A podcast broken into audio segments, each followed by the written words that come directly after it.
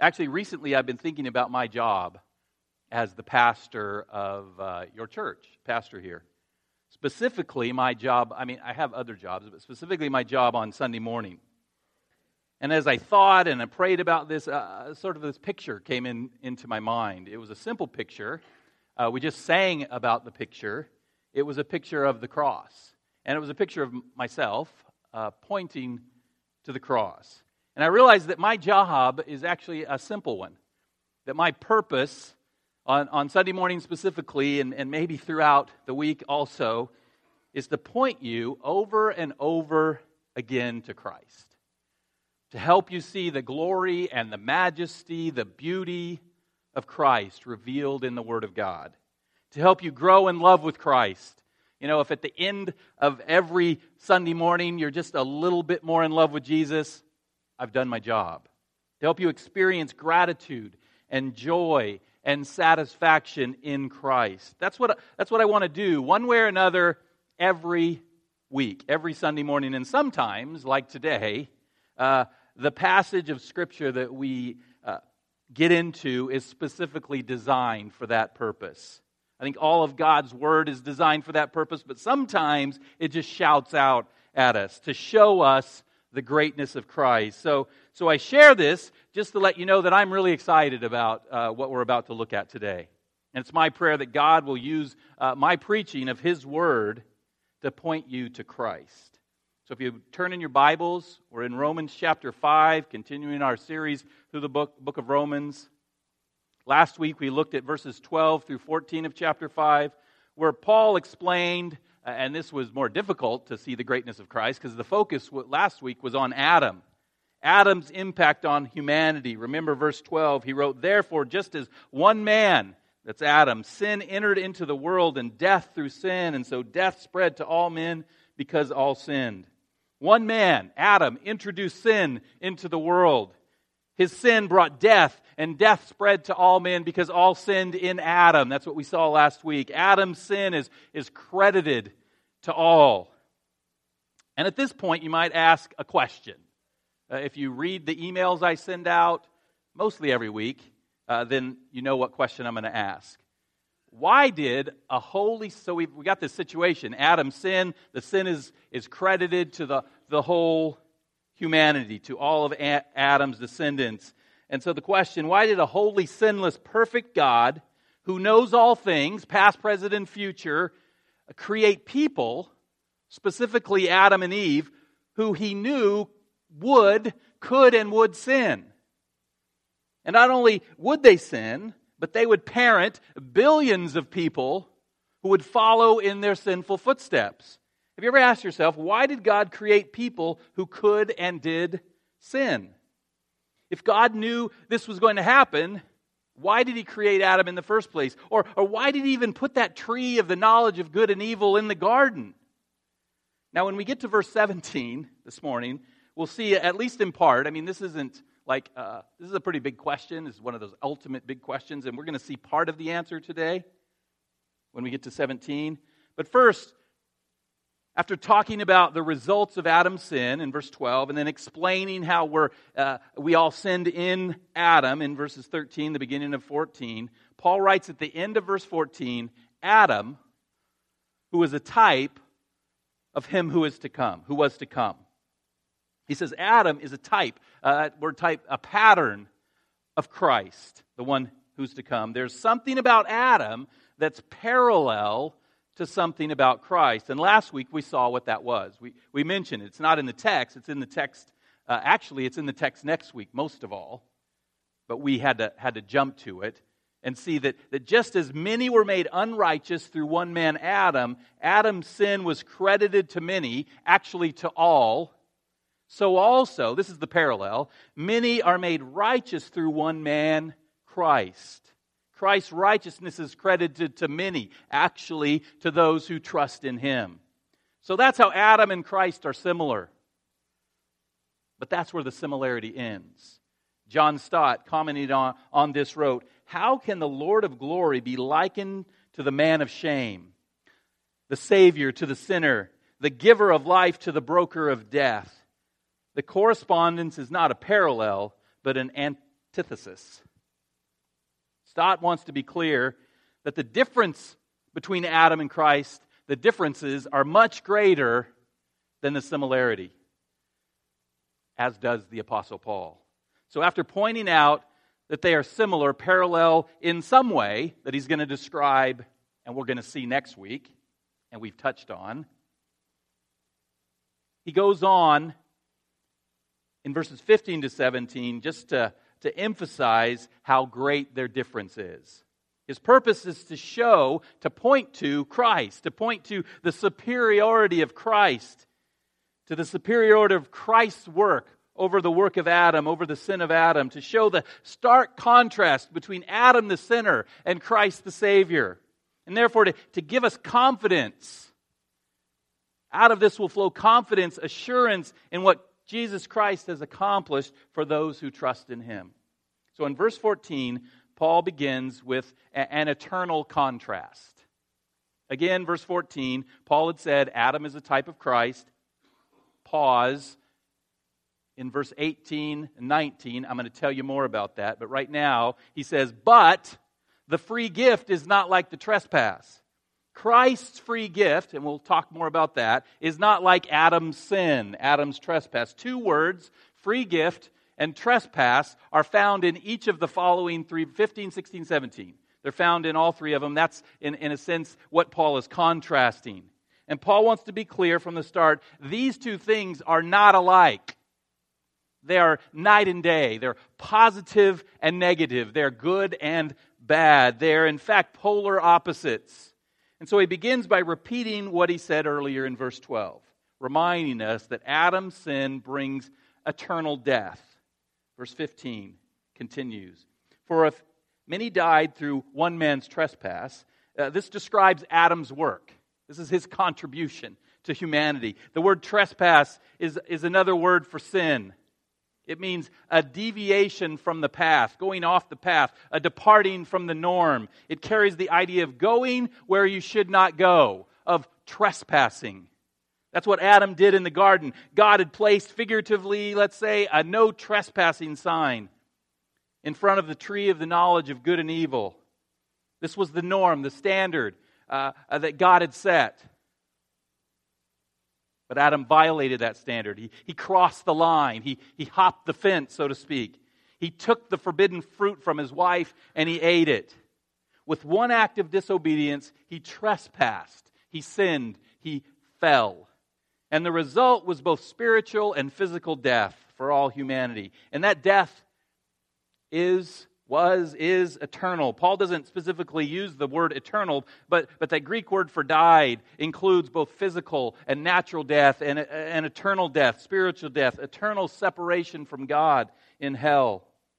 And the Bible clearly teaches that those who do not trust in Jesus Christ, that their spiritual and their physical deaths are eternal. There's no resurrection for them, eternal separation from God. And so Paul contrasts this, the results of Adam's sin that brought eternal death, with Christ's gift that brings eternal life. Romans 5:15 continues. Much more. If you're if you're doing reading through your Bible and you want to highlight something that you might not think to, it's that much more and we're going to focus in on that a little bit. Much more have the grace of God and the free gift by the grace of the one man, Jesus Christ, abounded for many. This describes Christ's work. Those two words, free gift, are, are just one word in the Greek. It's charisma. It's related to the Greek word charis, which means grace. Charisma in the New Testament mainly refers, refers to the, a divine, unearned gift, a free gift from God. And in Romans 5:17, Paul will tell us that this free gift is the free gift of righteousness. This refers to the free gift that we've been talking about, justification by faith. Uh, and we're counted righteous. We get receive the, the righteousness. We're credited with the righteousness of Christ. This is the unearned righteousness of Christ given by God's grace to those who have faith.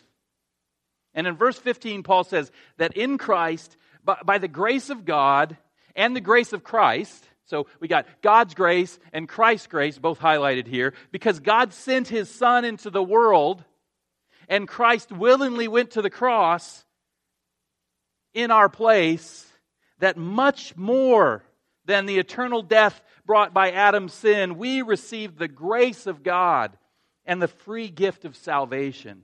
We receive eternal life. Now, why does Paul say, say much more? You might think he's, he's just saying, okay, much better, right? Eternal life is much better than eternal death. Everybody agree to that? And that's certainly true, but it's, it's really obvious, right?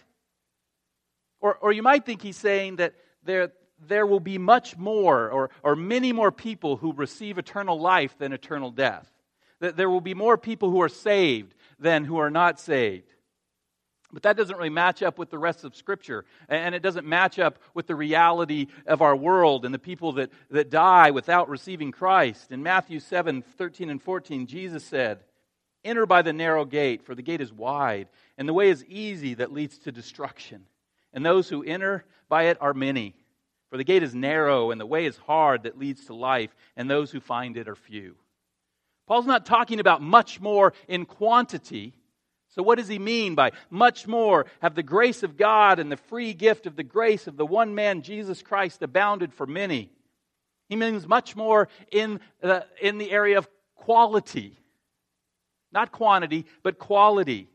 The quality of God's grace and Christ's gift, Christ's gift by His grace, is much more than the quality of Adam's sin. Christ's free gift of righteousness is far superior to the results of Adam's sin. Because Christ's gift of righteousness, Christ's gift of righteousness overcomes, overshadows, revokes, cancels out, Adam's sin that brought unrighteousness. Eternal life in Christ revokes eternal death in Adam. The grace of God in Christ resulting in our eternal life cancels the wrath of God, eternal death in Adam. And that, my friends, is good news. It's the best news for you and I. It means that no matter what we've done, check this out, no matter where you've trespassed, where you've gone, where you've deviated from this normative path that God has set, no matter how you've sinned in word and deed, that God's grace, that God's grace and Christ's righteousness are much more powerful than your sin and my sin. Yes, it's true that Adam's sin was powerful. It brought condemnation to all humanity. You and I were destined for destruction. We were, uh, if you pardon me, on a highway to hell. But much more, through nothing we could do, God intervened. And by His grace, we can receive the free gift of righteousness, leading to salvation and eternal life. The power of, of grace in Christ is much greater, far superior to the power of sin in Adam. Paul expands on this truth really in, in, Ephesians chapter 2, verses 1 through 5. He begins with a, a picture of life without Christ, life in Adam, if you will. And he says, And you were dead in your trespasses and sins in which you once walked, following the course of this world, following the prince of the power of the air, Satan, the, the spirit that is now at work in the sons of disobedience, among whom we all once lived in the passions of our flesh, carrying out the desires of the body and the mind, and were by nature children of wrath, like the rest of mankind. Life was actually uh, death. There was no hope. We were destined for wrath, eternal death. But he continues, but God.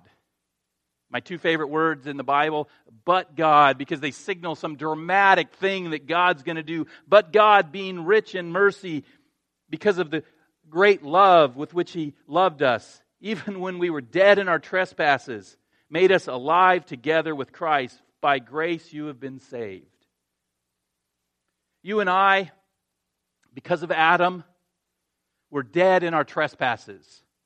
We, we were by nature dead because of Adam's sin, and we prove we were dead because of Adam's sin because of our sin. But in Christ, by God's grace, we are not only made alive, but we're saved unto eternal life. That's what Paul says in a much more condensed fashion later in chapter 6, verse 23. For the wages of sin is death, but the free gift of God is eternal life in Christ Jesus our Lord. The free gift of, of righteousness. That's what, what we get. We get Christ's righteousness, and it leads, it enables us to receive eternal life through Jesus Christ in a much greater way. Much better, much bigger, much more powerful than Adam's one tra- trespass that earned death. The t- trespass earned death for all humanity, but for those who believe, for those who trust, the free gift, it wipes out the death and it replaces it with eternal life in Jesus Christ. And, and, and what that means practically for you and I is that the power of sin, which is eternal death, can be broken. When you give your life to Christ, you receive his righteousness. Sin and its power over you is destroyed. But the, but the power of Christ, which is righteousness, salvation, and eternal life, get this, cannot be broken. Paul declared to Timothy, through the appearing of our Savior, Christ Jesus, who abolished death, abolished death, did away with death, and brought life and immortality, immortality to light through the gospel. Jesus Christ abolished death. He breaks the power of sin and death in the lives of those who trust in Him. That's why Christ's free gift is so much more powerful, better uh, uh, than Adam's trespass. Because sin and death cannot break the power of Jesus Christ. Once, once you're in Christ, you cannot be returned to Adam. Once you have eternal life, you cannot be returned to eternal death. Death is abolished. The condemnation of, of Adam's sin is reversible, but the redemption of Christ is not. The effect of, of Adam can be removed by Christ. But the effect of Christ, however, is permanent for believers and is not subject to reversal or removal. We can have blessed assurance that once we're in Christ, we are in Christ forever. As Paul wrote in, in Romans 8:38, "For I am sure that neither death, nor life, nor angels, nor rulers, nor things present, nor things to come, nor powers, nor height, nor depth, nor anything else in all creation will be able to separate us from the love of God in Christ Jesus our Lord. Just let that sink in. Just let the, the superiority of Christ's act and your faith in that, the security it brings in Christ. The righteousness of Christ given in grace and love to those who put their faith in him cannot be removed by anything or anyone. In Adam, we receive only eternal death. In fact, you'll notice as we go through these three contrasts, all Adam's got to offer it's death versus Christ. Death, death, and death. Death can be broken, though. But in Christ, we receive much more. We receive grace and salvation, all leading to eternal life in the presence of God. Eternal life that cannot be revoked, cannot be removed, cannot be replaced, reversed. Christ is far superior. So the first contrast is an eternal one, the second is a legal one. And in, and in many ways, as we'll see as we go through, these, are, these three contrasts are saying similar things using some different wording. Romans uh, 5:16 begins, "And the free gift is not like the result of that one man's sin." That that one man, Adam. Paul repeats what he had, had, had said in the beginning of verse 15. He says, "Again, let it be clear, the free gift is not like the sin." We've seen that eternal, uh, the eternal results are, are very different. And now Paul says the immediate legal results are different as well. He begins with the legal results from Adam's sin. He says, Adam's sin brings condemnation. Verse 16 continues For the judgment following one trespass brought condemnation. That word judgment is, is a legal term, it refers to the sentence given by a judge. Following his first sin, Adam was judged by God and he was found guilty. His single trespass of eating the forbidden fruit brought about his condemnation. That word condemnation is also a legal term, meaning the, the, the adverse, an adverse or a negative sentence given by a judge. In the courtroom, when someone is judged, uh, uh, is found guilty, they are condemned to a specific sentence. Depending on the crime, it could range from a community service to a time in prison, all the way uh, to death. And for Adam, his sentence, his condemnation, was eternal physical and spiritual death. His spiritual death was immediate, and he was sentenced to physical death. And as we saw last week, that condemnation, that, that death penalty was not limited to Adam, but was imputed, it was credited to, to, to us all, to all humanity. The result of Adam's one trespass was devastating. Just how devastating was that one sin? Uh, think of it this way. I know this is impossible, but, but for the sake of argument, suppose that Adam's one sin of eating the forbidden fruit was the only sin he ever committed. And further, suppose that no one who came after him in all of history, including Eve and Cain and Abel and the rest of humanity, including ourselves, ever committed another sin in thought or word or deed. Impossible, but suppose. Even if that were possible and true, the results of Adam's one sin would still mean condemnation for all. That's what Paul's saying. For the judgment following one trespass brought condemnation. The fact that we were all in Adam when he sinned means that because of that, that Adam was our representative, if you will, means that because of this one sin, not only was Adam condemned, but in him all humanity was condemned as well. At that time, that one sin. That's how devastating Adam's one sin was. And so Paul contrasts the fact that Adam's one sin resulted in the, the legal condemnation of all with the fact that Christ's gift brings justification. Romans 5:16 continues, "For the judgment following one trespass brought condemnation. Yes, the results of Adam's one sin were devastating, condemnation for all, but the free gift following many trespasses brought justification. Paul wants us to see just how much greater the free gift is than the one sin. The free gift of Christ's righteousness credited to us uh, brings justification. That word justification, like judgment and, and condemnation, is, is another legal term. It means that one is declared right by the law, that one is declared not guilty, so Paul is saying that the, the free gift of Christ overcame the sin of Adam, that condemnation, being declared guilty and sentenced to death, is overcome. It's canceled. It's, it's revoked by justification, being declared not guilty. But there's more. This contrast, there's more to this contrast than this condemnation versus justification. Notice he specifically points out that it was one trespass one sin, that, that Adam took that fruit that led to condemnation. But it was after many trespasses that the free gift brought justification.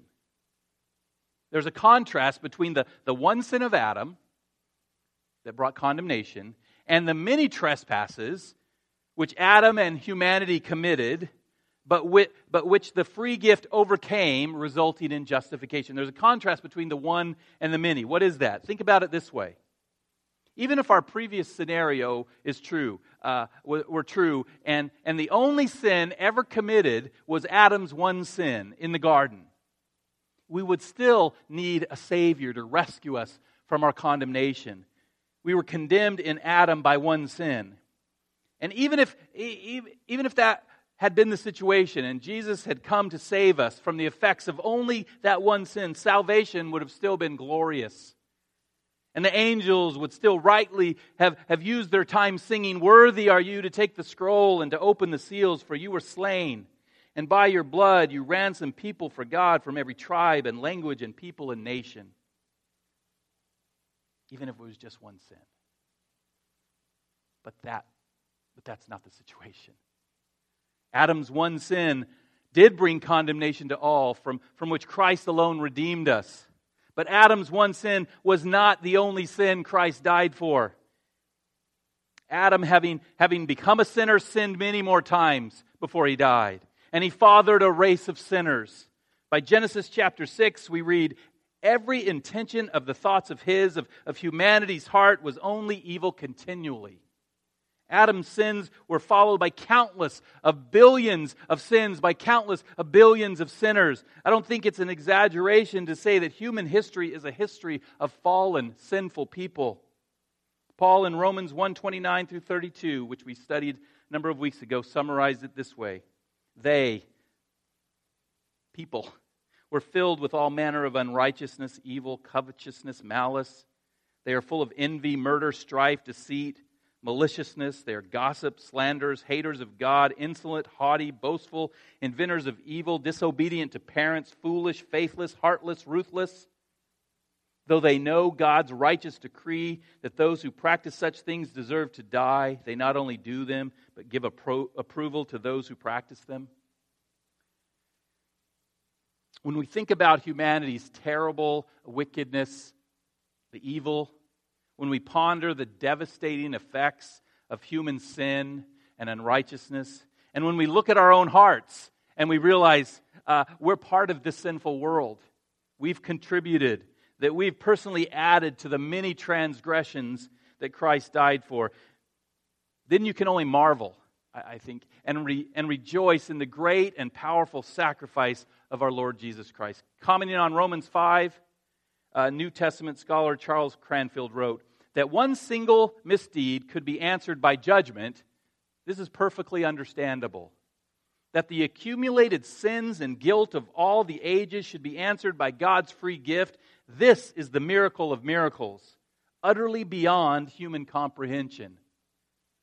To understand the height and the breadth and the depth of grace and love and mercy and forgiveness of God is, is truly beyond our comprehension. But thank Thanks be to God. We don't have to fully comprehend it to trust it, to rejoice in it, to worship God for it.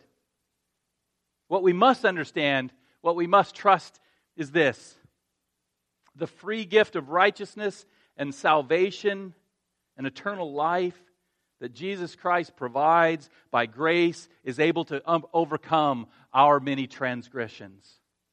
It's able to overcome and forgive all human sin, and therefore it's able to overcome and forgive you, to forgive your many sins as well. Christ's death on the cross after many sins can change the legal decision of the heavenly court at your trial. He can alter the judgment that you rightly deserve for your sin. He, he, can, he can move those who trust in Him from condemnation, a sentence of eternal death, to justification, the free gift of eternal life. He can provide us with His righteousness. He can change our verdict to not guilty. Christ is far superior. So we've seen an, uh, an eternal and a, a, legal contrast, and now, now we come to the final contrast, a, a governmental contrast. Paul's final contrast has to do with who or, or what will govern, who or what will rule and reign. He, he begins by saying Adam's sin means death reigns. Again, all Adam's got is death. Romans 5:17 For if because of one man's transgression death reigned through that one man that word reign means to rule over, to have authority over, to govern. It was used to refer to kings as they, as they rule, his, his authority over his people. And Paul says, because of Adam's sin, and through Adam, it's passed through Adam. Death ruled. Death has authority over all. And we've seen this again and again. Sin came into the world through Adam and death through sin. Many died through one man's trespass. And the judgment following the one trespass brought condemnation, the, the death sentence. Paul's only and terrible contribution is sin and death. And in this final contrast, we see that in Adam, death reigns, it rules, has authority. In Adam, you must submit to death. You will one day and for eternity, all eternity be dead. But Paul says, in contrast, Christ's gift means reigning in life. Verse 17 Much more will those who receive the abundance of grace and the free gift of righteousness reign in life through the one man, Jesus Christ. Now, what's Paul saying? Well, he's certainly saying that in contrast to the reign of death brought on by Adam, by grace, those who receive the free gift of righteousness, those who trust in Jesus Christ, will indeed uh, receive eternal life. They will be given eternal life. Life will reign. But he's really already said that. So, the, so there's probably something else here that we need to see. In fact, he says there's much more. Notice that Paul doesn't say, in contrast to death reigned through Adam, that life reigned through Christ. That's not what he says. Instead, he says, those who receive the abundance of grace and the free gift of righteousness reign in life. Either death reigns or we're going to reign. Those who receive the grace and the free gift, we're going to reign through Jesus Christ. Now, this is where uh, this is where we begin to see why God created those who could sin and did sin we need to see that the work of Christ in dying for us did not just restore us to the position which Adam stood before the fall, to where life reigned. So that was the that was when Adam before the fall life reigned. You could say it, life reigned. There was no death. But rather in Christ we're taken beyond that where we reign in life. It's not just that we are forgiven and given eternal life, it's much more. More than being forgiven, and, and you think, how could it be much more than that? Well, listen. Much more than being forgiven, we are given the righteousness of Jesus Christ. Hold on here. His righteousness is credited to us. And yes, we are saved and we're given eternal life which is certainly much better than being sentenced to and receiving eternal death. But the fact that we are given the righteousness of Christ is much more than that. Think about it this way uh, unfallen Adam, Adam before the sin, Adam before he ate the forbidden fruit, before he trespassed, uh, we could say, and it would be true, he was righteous. Adam was a righteous man before the fall. But it was his own righteousness he had his righteousness as a created being. It was the righteousness of a man. Adam never had the righteousness of Christ credited to him. What Adam lost in the fall was his own righteousness. But for those who trust in Christ, we're not merely given back our, our human righteousness or any human righteousness, the righteousness that Adam had before the fall, we're given the righteousness of Jesus Christ. We receive this uh, abundance of grace, it's overflowing. And the, and the gift of his divine righteousness. We are given divine righteousness. And because of this, we're in a different and we're in a better place than Adam was even before the fall. We reign in life. If Adam had never sinned, he would have been righteous with a human righteousness. But his righteousness would not have been secure because he could at any moment have sinned and lost his righteousness. By its very nature, human righteousness has to be has to be in a place of vulnerability, in a place where it can be lost. This is not true of divine righteousness. Because even if and when we sin, Christ's righteousness remains. Because Christ never sinned. Get this. Uh, and we did not receive, you did not receive, if you've received the righteousness of Christ, you did not receive it because of anything you did. You did not receive it because you were sinless. We received it by grace through faith. And therefore, we will not lose his righteousness when we sin. It's not vulnerable, it can't be lost. Now, as we've said before, this is true. Uh, the fact that this is true does not give us license to be unrighteous, license to sin. Paul's going to deal with that in chapter 6. We're almost there. It does not mean that we shouldn't seek to live righteously. In fact, part of what that phrase to reign in life means is that, is that we can, in this life, have victory over sin. It means that by the grace of God, that the work of Jesus Christ and the empowering of the Holy Spirit we can reign in this life. We can have victory now. To reign in this life means that sin needs not be our master. And it also means that we reign for all eternity. The Bible teaches that those who receive the righteousness of Christ will reign and rule with Christ throughout all eternity. This is the payoff. This is the, the awesomeness of this, this whole thing. Paul wrote to Timothy this, The saying is trustworthy, for if we have died with him, we will also live with him. If we endure, we will also reign with him. I don't know everything of, of what that means that we will reign with Christ, but I know it's going to be something big. And this would not be the case for unfallen Adam. Adam was given dominion and rule and reign on this earth. But those who, who've been given uh, the divine righteousness of Christ will rule with him in his eternal heavenly kingdom. If we view heaven as something like, like a paradise here on earth, if, it, if it's pictured like the Garden of Eden, then we are wrong. Heaven is, is much more. So I hope you better understand why God, God created those who could and would sin. That we receive divine righteousness and therefore become something greater than unfallen Adam, and therefore our eternal uh, reward is secure. that we will reign with Christ throughout all eternity. But, but most of all, it's my prayer that today we've come to understand just the vast superiority of Christ, his superiority over Adam, his superiority over all, how Christ reverses and replaces and revokes the results of Adam's one sin. Now, if you trust in Christ, he destroys eternal death and condemnation and the reign of death in your life. How, if you trust in Christ, He freely gives you His righteousness, leading to a, eternal life, His divine righteousness, leading to eternal life and justification. And, and yes, your ability to reign with Him throughout all eternity, having victory over sin in this life, reigning with Christ in His heavenly kingdom.